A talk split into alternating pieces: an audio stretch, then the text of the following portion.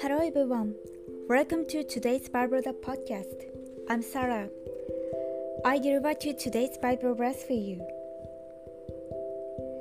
For the needy shall not always be forgotten. The expectation of the poor shall not perish forever. Amen.Those who seek the Lord, even during difficult times, are never forgotten by the Lord and are always full of hope.